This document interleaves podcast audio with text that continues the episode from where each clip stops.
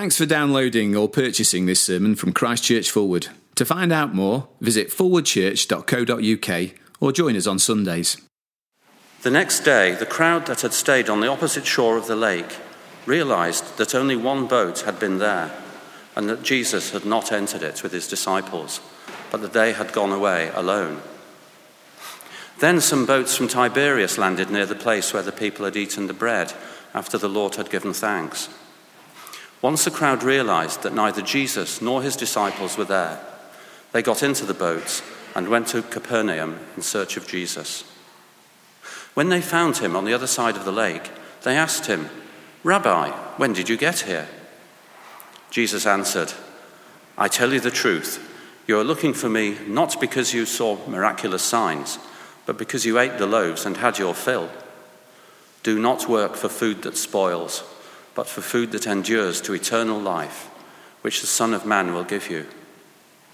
On him, God the Father has placed his seal of approval. Then they asked him, What must we do to do the works God requires? Jesus answered, The work of God is this, to believe in the one he has sent. So they asked him, What miraculous sign then will you give that we may see it and believe you? What will you do? Our forefathers at the manna in the desert. As it's written, He gave them bread from heaven to eat. Jesus said to them, I tell you the truth. It's not Moses who has given you the bread from heaven, but it's my Father who gives you the true bread from heaven. For the bread of God is he who comes down from heaven and gives life to the world. Sir, they said, from now on, give us this bread. then Jesus declared, I am the bread of life. He who comes to me will never go hungry, and he who believes in me will never be thirsty. But as I told you, you have seen me, and still you do not believe. All that the Father gives me will come to me, and whoever comes to me I will never drive away. For I have come down from heaven, not to do my will, but to do the will of him who sent me. And this is the will of him who sent me that I shall lose none of all that he has given me, but raise them up at the last day. For my Father's will is that everyone who looks to the Son and believes in him shall have eternal life, and I will raise him up at the last day. At this, the Jews began to grumble about him, because he said, I am the bread that came down from heaven. They said, Is this not Jesus, the son of Joseph, whose father and mother we know? How can he now say, I came down from heaven? Stop grumbling among yourselves, Jesus answered. No one can come to me unless the Father who sent me draws him, and I will raise him up at the last day. It's written in the prophets, they will all be taught by God. Everyone who listens to the Father and learns from him comes to me. No one has seen the Father except the one who is from God. Only he has seen the Father. I tell you the truth he who believes has everlasting life. I am the bread of life. Your forefathers ate the manna in the desert, yet they died. But here is the bread that comes down from heaven, which a man may eat and not die. I am the living bread that came down from heaven. If anyone eats of this bread, he will live forever. This bread is my flesh, which I give for the life of the world. Tony, thanks uh, very much indeed. Uh, let me add my own welcome to that of uh, Pete's already. It's uh, wonderful to see you here. And if, uh, as Peter said, if you are here for the first time, then a very special uh, welcome to you and a very special welcome to those who've come for the baptism of Connie. It's great to have you here.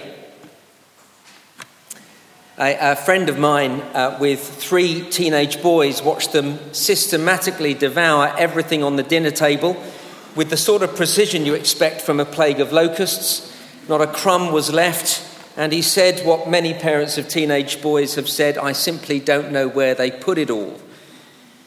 Uh, in, uh, it, it's uh, not just then either. Apparently, no sooner do his boys get down from the table after a huge meal and after having seconds and seconds of seconds than they're back sniffing around the kitchen cupboards for a snack just to keep them going.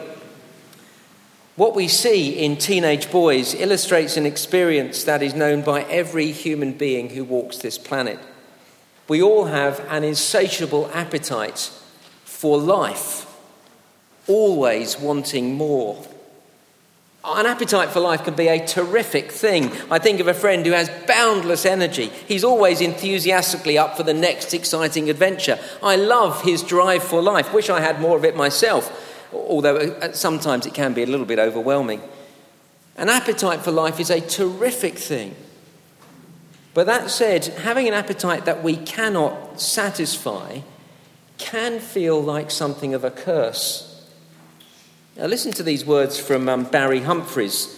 Um, he, of course, is uh, well known as Dame Edna Everage. I won't read these words uh, in an accent, you'll be pleased to know.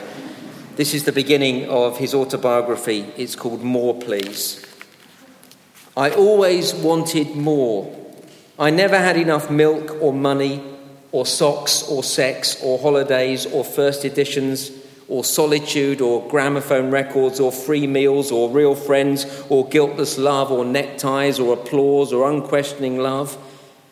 Of course, I've had more than my fair share of most of these commodities, but it always left me with a vague feeling of unfulfillment. Where was the rest? We all know that kind of feeling to a greater or lesser extent. Here we are in the summer, some of us desperate for a holiday, said the preacher with feeling. When we, we finally get away, it's great, but with a few weeks uh, back into the normal routine, how many of us bemoan the fact that it feels as if we've never been away? Some experience it in their career. You get the promotion you've worked so hard for and craved for so long, and for a while you're on cloud nine, walking on air, and then it's not enough. You want more, and you're not satisfied until you've climbed the next rung on the career ladder. And what is true of holidays and career, sadly, is what some feel about their spouse. When you first met, it was enough just to be with them in their arms, gazing into their eyes. Nothing else, absolutely nothing else mattered but for you to be together. But now, now you find yourself dissatisfied with the one you promised to be faithful to for the rest of your life. Another has caught your eye and grabbed your heart. We always want something more. We experience it in the really big things of life and in the most ordinary things that really don't matter that much. It happens when you take delivery of a new car or buy new clothes or get a new gadget. For a while, sometimes for some months, you feel satisfied with your new acquisition, but then gradually your hunger comes back and you crave a new one. Of course, this insatiable appetite is nothing new, it's uh, happened all through life all down through history. C.S. Lewis spotted it 70 years ago when he wrote this book, uh, Mere Christianity. He writes these words Most people, if they'd really learned to look into their own hearts, would know that they do want and want acutely something that cannot be had in this world. There are all sorts of things in this world that offer to give it to you, but they never quite keep their promise the longings which arise in us when we first fall in love, or first think of some foreign holiday, or first take up some subject that excites us, are longings which no marriage, no travel, no learning can really satisfy. Now, it is that, that hunger, that, that drive for deep down satisfaction, for something more, that is at the very heart of Jesus' teaching here in John chapter 6. If you're taking notes, here's the first point searching for Jesus, verses 22 to 26 in John 6. Uh, the chapter begins, we didn't read this, but the chapter begins with Jesus miraculously feeding 5,000 people with just a few loaves and fish. And it was an astonishing miracle because, verse 12, they all had enough to eat. They were all satisfied at the end of that meal. It wasn't just a little crumb it wasn't just a little taste of fish, they felt full. And, verse 13, there was enough left over to fill 12 basketfuls. Uh, following that miracle, Jesus' disciples got into a boat and started rowing across the Sea of Galilee. And in verse 19, while they were straining at the oars because a strong wind had got up, Jesus came to them walking on the water. He got into the boat, and with them they made it to the other side. And then we read verse 22 the next day, the crowd that had stayed on the opposite shore of the lake realized that only one boat had been there and that Jesus had not entered it.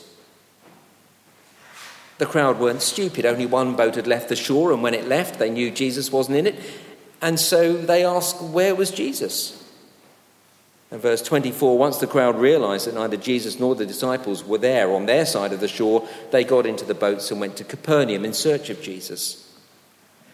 Here then are the crowd searching for Jesus, and when they found him on the opposite side of the lake, they were curious about how he got across. They asked, verse 25, Rabbi, when did you get here? And Jesus answered, verse 26, I tell you the truth, you're looking for me not because you saw miraculous signs, but because you ate the loaves and had your fill. That is a very striking way to, uh, to answer a question. When they asked Jesus, How do you get there? Jesus could have said, Oh, I walked across the water. That really would have spiced up the conversation. But rather than tell them about his ability to walk on water, he asked them to look into their own hearts. He showed them their motives for wanting him. He said, You're only searching for me because I filled your bellies. They didn't, you see, need to see another miracle. They'd already experienced a miracle firsthand. They'd not just seen him feed 5,000 people with just a few loaves and fish, but they had touched the miracle as they took the loaves. They had tasted the miracle as they ate the fish. They'd experienced the miracle as they felt full and satisfied. They didn't need more evidence that Jesus was a miracle worker, and Jesus knew that. They needed to know what the miracles were about. Because the only reason they were searching for Jesus was because he could fill their stomachs, he says. that wasn't the point of the miracle. Jesus didn't feed them because he wanted people to come to him rather than to go to McDonald's or Pizza Hut. Jesus' miracle was about something much greater than just having a good meal. But they didn't get it. And that's why he didn't say, Oh, I can walk on water as well, because that wouldn't have made any difference to them. He says, No, look into your hearts. See, Jesus' miracles are supposed to point us to, to who he is and, and what he's come for. And this crowd missed the point completely. They just wanted Jesus to meet their physical needs. The same happens today. People search for Jesus, and it's good to do that, but because they have a particular need they think he can meet. Maybe the most obvious example is wanting to be healed.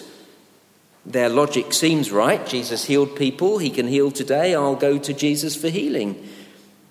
If it's not healing, it can be something else. The problem is, I'm then going to Jesus on my terms, with, with my agenda, with the things that I think are the most important things in my life. But if we'll listen to Jesus, he has something to say to us that is far more important, something that he's really come for. So, from searching for Jesus to listening to Jesus. This is the second point from verse 27. See, Jesus said to the crowd, Don't work for food that spoils, but for food that endures to eternal life. That's what he's come for. That's the primary thing he's about eternal life. That's what we should be living for. Because everything else spoils. Don't work for food that spoils. Nothing else lasts. Oh, kind of, we know that. We know it at the most mundane situation. Buy new clothes and they look fantastic and we feel a million dollars, but then they wear out or they go out of fashion, so they're sent off to the charity shop where I buy them. Nothing lasts. We buy a new gadget and it does something more than the last one, and what fun it is, and until the hardware gives up or it doesn't have the capacity to keep up with the latest software, nothing lasts. Nothing satisfies, not fully, not completely. And so everything I look to in this life makes me want more, leaves me feeling hungry. I always wanted more. I never had enough milk or money or socks or sex or holidays or first editions or solitude or gramophone records or free meals or real friends or guiltless pleasure or neckties or applause or unquestioning love. And you can add your own things to the list. We always want more. And because nothing in this life lasts forever and nothing in this life ultimately gives us what we're looking for, how kind of Jesus to tell us, verse 27, don't work for food that spoils. Rather, look for, live for something that lasts for eternity. Eternity is something we should really seriously think about at some point in our lives. This is, of course, what this baptism is all about. We, we long for Connie, when she's old enough, to be able to think about the very big things of life and the things of eternal life. It's something we really all should think about. And I guess this week of all weeks, we know the truth of that. A friend of mine called me on Friday morning to tell me that his brother, his wife, and his children, aged 14 and 11, were just 15 metres away from the truck that mowed down so many in Nice late on Thursday night. They had missed so narrowly the unthinkable happening to them. Just an ordinary family on holiday, and they were within inches of their life and exposed to the dreadful reality that so many were unlucky. Earlier in the week, it's got lost in all the other news. 23 people were on a train in southern Italy and didn't get off alive. We don't think it'll ever happen to us on holiday, on a train journey, but it can, and for some it does. And a week like this puts things in perspective. And today, Jesus asks us as we read this passage how much of our lives are bound up with things that don't last, that don't matter. Oh, of course, we have to go out to work to put food on the table and clothes on our back and a roof over our heads. These are basic human needs. Of course, we have to be, you know, meeting those needs. But let's be honest with ourselves. We know the difference between providing for our needs and living for things that don't last. How tragic it is to spend our lives pursuing things that don't matter, missing out on the very thing that lasts for eternity, and the very thing that Jesus claims will satisfy us completely. It was 25 years ago this month that I was ordained, and in the past 25 years of pastoral ministry, I, have sat with a number of people in their final weeks of life. It's a heartbreaking experience. But I want to say it's also a privilege to sit with people as they are ready to face death or not, but are certainly thinking about it. And as they sometimes share with me their deepest thoughts in those moments. It wouldn't be right for me to quote them verbatim, they've bared their souls to me what I can tell you is that it's been very sobering on a number of occasions to hear people at the end of their lives speak with great clarity about what really matters in life. It's been very telling when some have spoken with regret, regretting how much of their lives were given to things that really didn't matter. Standing on the brink of eternity brings a remarkable clarity to our thinking. But we don't have to wait till the end of our lives. Jesus gives us that clarity now, before it's too late. And he says, Don't work for things that spoil. How often our lives are driven by desires, strong desires, but still desires for the wrong things, things that are not worthy of us pursuing them so intensely. Listen again to C.S. Lewis, this time from his work, The Weight of Glory. First, he delivered this as a, as a sermon, but it's been written down since. Lewis wrote, It would seem that our Lord finds our desires not too strong, but too weak. We are half hearted creatures fooling about with drink and sex and ambition when infinite joy is offered us. Like an ignorant child who wants to go on making mud pies in a slum because he cannot imagine what is meant by the offer of a holiday by the sea. We're far too easily pleased, wrote Lewis. Jesus says, Don't work for things that spoil. Set your sights on things that are bigger, greater, more important, lasting. Desire things that are more substantial. Desire eternity. And that which endures into eternal life comes, end of verse 27, from the Son of Man, from Jesus himself. And so the crowd asked, rightly, verse 28, uh, What must we do to do the works God requires? And Jesus answered, The work of God is this, to believe in the one who he has sent. Here's Jesus talking about eternal life, uh, something that God can give, something that He can give, and the and the crowd saying, "Well, what have I got to do? What have I, what have I got to work for? What have, tell me how I get this thing?" And Jesus says something remarkably simple. He says simply this: God requires you to believe in Me. The word "believe" there is the word "pisteuomte," uh, from the uh, root pisteuosis. It could be translated "believe" or as it is here, or have faith in, or trust in. Jesus is saying here, put your trust in, have faith in me. That's how you get eternal life. That's it. Let me stop here for a moment. When I talk to people about Jesus, they often say to me, I'm not quite sure, but they say to me, uh, I wish I had your faith. I'm not sure why they say that to me, but they do. And I think what they're thinking is that somehow I've managed to muster up from inside myself this thing called faith. You know, somehow I'm, I'm this person full of faith. That's not it at all. Jesus says you don't have to find faith from somewhere inside of yourself, you just have to transfer it. You see, we are all putting our faith somewhere. We're all, this is a better word, trusting in something or someone to satisfy our hunger in life. We're quite used to transferring that, actually. We look for this and it doesn't deliver, so we look over here. We transfer our faith, our trust in that thing. That hasn't delivered, I'll trust this instead. We're always transferring our faith, our trust in something to deliver, to satisfy our hunger. To believe in Jesus is, is not to find faith from inside yourself, but to say, stop pinning your hopes on something else and instead transfer your allegiance to Jesus. Trust Him to deliver. Of course, that isn't to be done in an unquestioning way, in a mindless way. People often talk about, oh, you know, I don't want to have blind faith. No, don't have blind faith. How ridiculous is that? Have considered faith. A crowd knew that, so they asked a very important question. Here's the third point searching for Jesus, listening to Jesus, now questioning Jesus. See, Jesus offers eternal life, a remarkable claim to be able to give eternal life.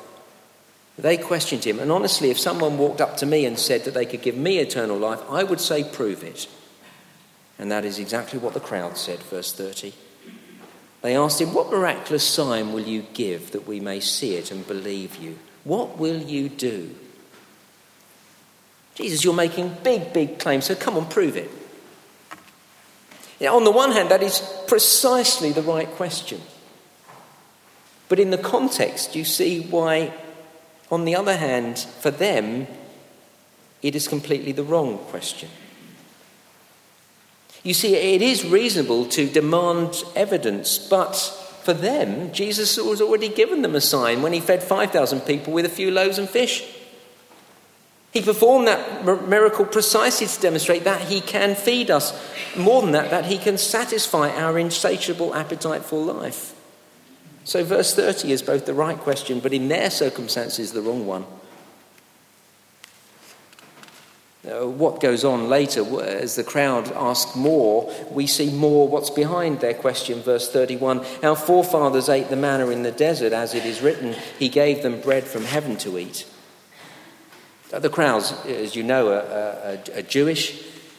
They're thinking back to their history, Israel's history, to how God delivered them out of Egypt, and then how the children of Israel wandered around the desert for 40 years. And before entering the promised land, remember how they asked Moses to ask God to feed them while they're in the desert, and God gave them manna from heaven a sweet and nutritious bread that miraculously appeared every morning for the people of Israel to gather up and eat. And so, the logic of the crowd's request for a sign is this Moses gave our ancestors manna from heaven, which fed them every day. Jesus, you're claiming to be able to give us something greater than everyday food. You're claiming to be able to give us eternal life. So, you should be able to do something more miraculous than Moses. That's the logic. And to that, Jesus said, verse 32 I tell you the truth, it's not Moses who's given you the bread from heaven, but it's my Father who gives you the true bread from heaven. For the bread of God is he who comes down from heaven and gives life to the world. Sir, they said, from now on, give us this bread. And then Jesus declared, I am the bread of life. Yes, Jesus had given the miraculous sign of feeding 5,000 people with just a few loaves and fish, but he said, The greater miracle is me. I am the bread of life. Jesus is the one who came down from heaven, the true bread from heaven. He is the way to eternal life and to satisfying our hunger for life, for satisfaction, and for meaning. See what this says? Christianity is not about assenting to a system or a set of beliefs. It's certainly not trying to keep rules. Be one of the things we'll long for Connie to know as she grows up. We don't just want her to learn about religion or a set of rules. Oh, what we want for Connie is that she comes to know a person, the Lord Jesus. Christianity is about Jesus and it's about trusting Him. And it's the wonderful message that when we truly come to Him, verse 35, we will never go hungry and never be thirsty. Often, when I speak to uh, parents, new parents, or uh, older parents, they say what they really want for their children is to be happy. Of course, we do. It's a lovely thing to want. Of course, we do. In Jesus, we can find what we're all looking for. Ah, stronger than happiness. It's a wonderful thing. What a thought, never to go hungry or to thirst ever again. You know, that kind of longing. To find that our appetite for life is satisfied, to know what life's about, to know why you're living, what on earth you're doing on this planet. And to know that even if death comes quite unexpectedly, as it did for 84 people in Nice on Thursday and 23 people in Italy, and of course, I haven't even mentioned the people in Turkey. What a thought to know that even if death comes, it will not rob you of life. If Jesus is where life is found, and you have spent your life living for Jesus, then death doesn't rob you of him, but you actually find eternal life, life with him beyond the grave. What a thought. I've given my whole life to something and death comes in. And this is what most people do. Death comes in, it robs us of everything we've lived for. But with Jesus, I've given my whole life to him and death comes in and I find him with him forever. It's a great thought, but if I'm going to give my whole life to Jesus, I've got to be sure that He can deliver. I need to know that I will have this thing that He offers eternal, satisfying life. And so, as we draw to a close, that is exactly what Jesus speaks of next. Very briefly, searching for Jesus, listening to Jesus, questioning Jesus, and briefly, finally, trusting Jesus, verses 37 to 40. Look what he says in verse 37 All that the Father gives me will come to me, and whoever comes to me I'll never drive away.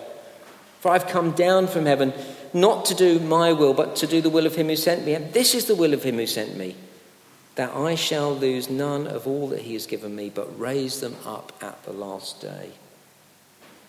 Verse 40 Whoever believes in Christ shall have eternal life, and I will raise him up at the last day. You see, these are words of deep assurance for anyone who makes Jesus their everything. You've got to know, you see, if you're going to come to Jesus, that he will accept you, that he won't ever reject you, that he won't push you away, but more than that, that he will keep you safe with him until you are finally with him. That is exactly what he came to do, verse 38 and 39. He came down from heaven precisely to get a good, firm grip of all who are his and bring them to eternal life. In short, Jesus will give you and keep you and make you his own and give you satisfying life forever. I've got to know that if I'm going to give my whole life to him. Jesus then not only claims to be the reason for life itself, and he not only promises to be able to give you eternal life, but he guarantees delivering on those promises, giving satisfying eternal life to all who come to him. As I close, I reckon there'll be two types of people here this morning. First, there'll be some here who, who don't, at the moment, trust in the Lord Jesus. You wouldn't call yourself a committed Christian. Can I say thank you very much for coming this morning if you fall into that category? Thanks very much for coming and thanks for listening.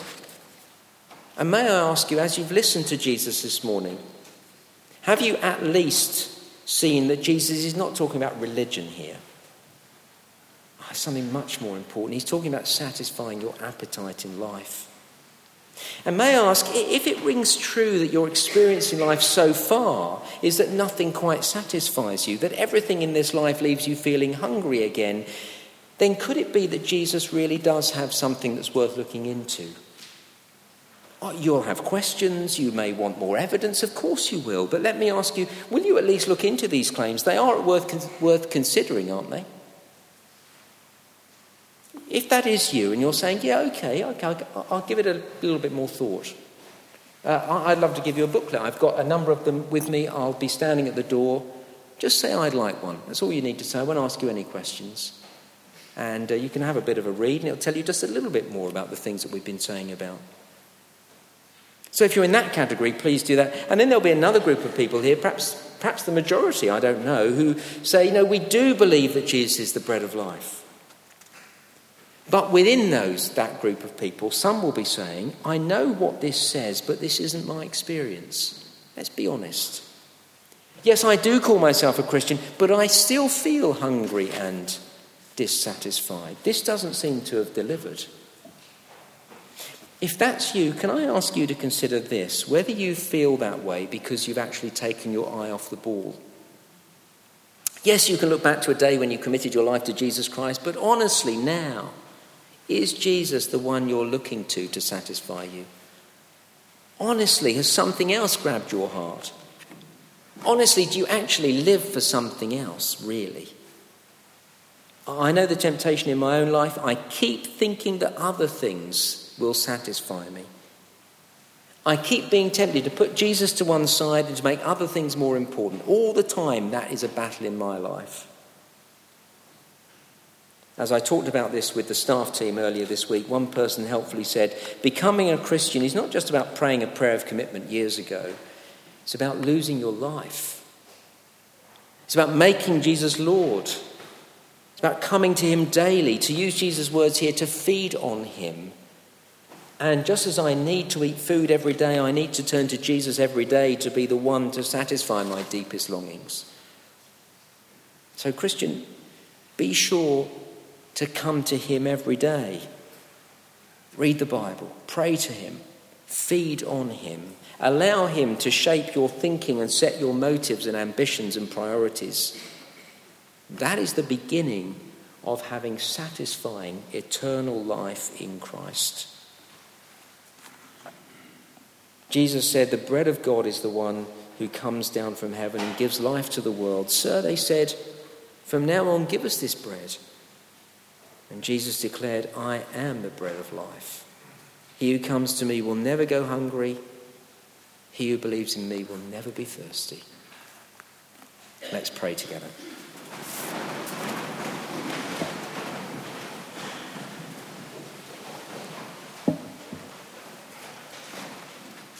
Heavenly Father, we thank you that as we read these words of the Lord Jesus, we read words that go right to the very heart of our emotions and feelings and experiences and desires. We thank you very much that, that Jesus speaks about things that really matter. And this week, facing the awful events uh, on the continent, we come to you knowing that we need big answers to big questions we can so easily get caught up in the everyday and frankly insignificant things of life. And we pray now that as we're faced to think about bigger things, that it would be the Lord Jesus that we turn to, knowing that He has the answer to satisfying life now and eternal life beyond the grave. And we ask this in Jesus' name. Amen.